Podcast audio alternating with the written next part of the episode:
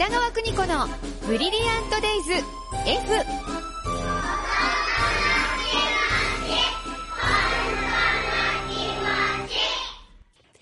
この時間は保育心理士で保育カウンセラー、現在学校法人三高学園札幌子ども専門学校の教員を務める高橋弘樹先生とともに子育ての考え方やコミュニケーション、そして子育てのヒントをお伝えしています。先生、よろしくお願いします。はい、よろしくお願いします。前回は夏休み子供の気持ちスペシャルと題してね、拡大バージョンでしたいやね。楽しかったです。ありが夏の思い出ありがとうございます。いや、先生は楽しくね、アドバイスしてくださいましたけれども、はい。やっぱこう質問者の皆さんもね、バンバンこう心に刺さってね、アドバイス聞いてくださったんじゃないかなと思いますね。はい、いします。はい。あの、引き続き皆さんから子育てに関するお悩みは募集していますので、はいなんか困ったことありましたら、このコーナーまでメッセージを送ってください。はいはい。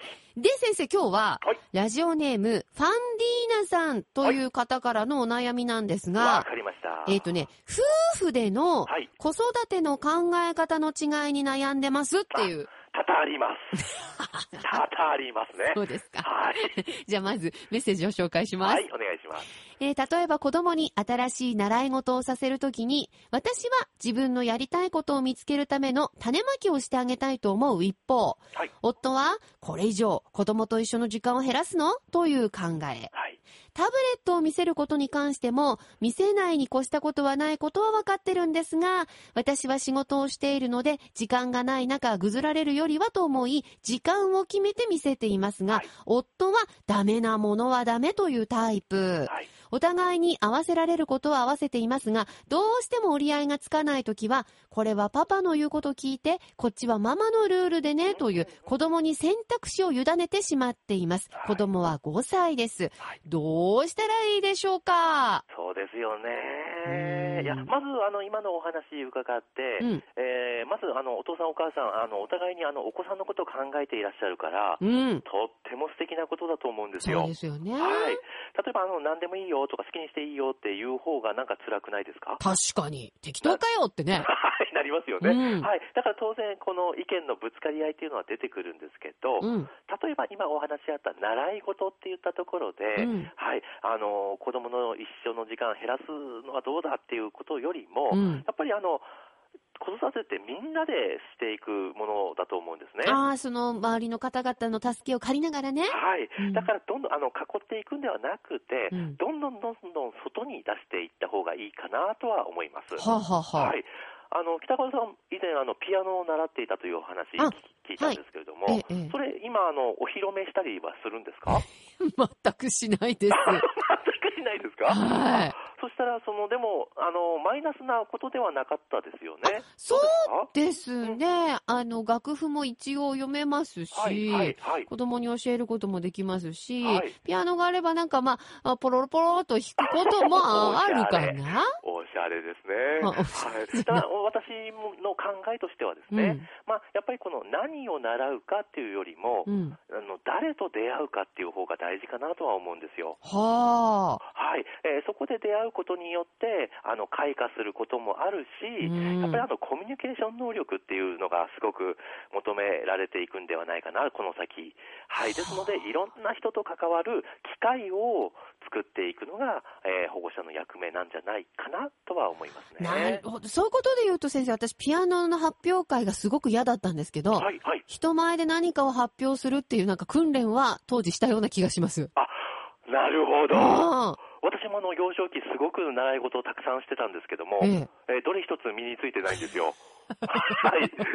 そろばんとか習字とか、うんうんえーやってたはずなんですけど、うん。ああ、なんでそしたら習い事してたのかなって今思った時に、うんいろんな人とその場にいる先生とか、うんあの一緒に習っている人たちと、うんえー絡むっていうことが目的だったんじゃないかな。コミュニケーション取ったっていうことですね。で、それがあったからこそ、今このラジオで北川さんと一緒に出会えてるんじゃないかと。いうふうはに思うようにしてるんですよ。なるほど。はい。うんうん。なので、ぜひ、あの、家族会議で、えー習い事とかを吟味してほしいなと思いますね。うんうん。はい。安いところがいいのか、近いところがいいのか、うん。口コミがいいところがいいのかっていうのを、うん。あの話してもらいたいんですけれども、うんうん。えー先ほどあのおお父さんからダメなものはダメ的なお話あったんですけど、ええ。これあの一概にそうとも言えなくなっている状況かと思うんですよ。はあ、それはどういうことでしょうか？えー、と白か黒かとか、うん。100対0かっていうよりも、うん。今やっぱりあのあの学生と関わっている時にも分かるんですけれども、うん。51対49ぐらいの割合でうん。関わる必要があるんじゃないかなと。ほう、はい。それは、えっと、グレーンにするってことですか？そうなんですよ、あえて。うんじゃないと、こう言っている側も、ずーっと完璧じゃないといけないんですね。あ、これお父さんきつくなりますね。そうなんですよ。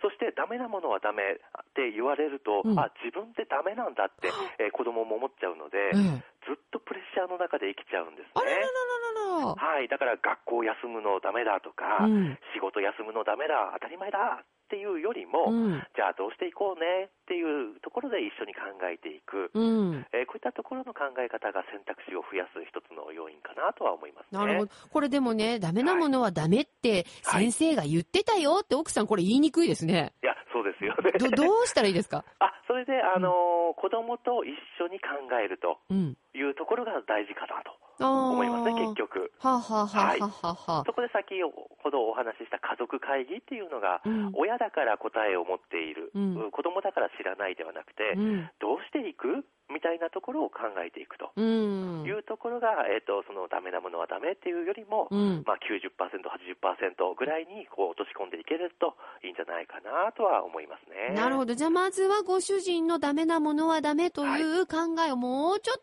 とそうですね。ゆ、ゆるくしてはいもらうってことですね。ダメなものはダメなんだけど、うんっていう次のステップですね。なるほど。ダメなんだけど、じゃあどうしていくみたいなところでうんうんうん落とし込めるといいんじゃないかなとは思いますね。なるほどはね。じゃあ、習い事に関しては、はいえーコミュニケーションの場を増やしてあげるのには絶好の機会だよってことと。ですねで、何を習はいうかっていうことは家族会議でみんなで決めてねっていうことと、お父さんのダメなものはダメという考えをもう一歩進めてみようっていうことを今日話し合ってもらえますか？よろしくお願いします。はい。さあ、ではこのコーナー、あなたからのお悩みもお待ちしています。bd.air-g.co.jp です。では、次回も先生、よろしくお願いしますあり。がとうございました。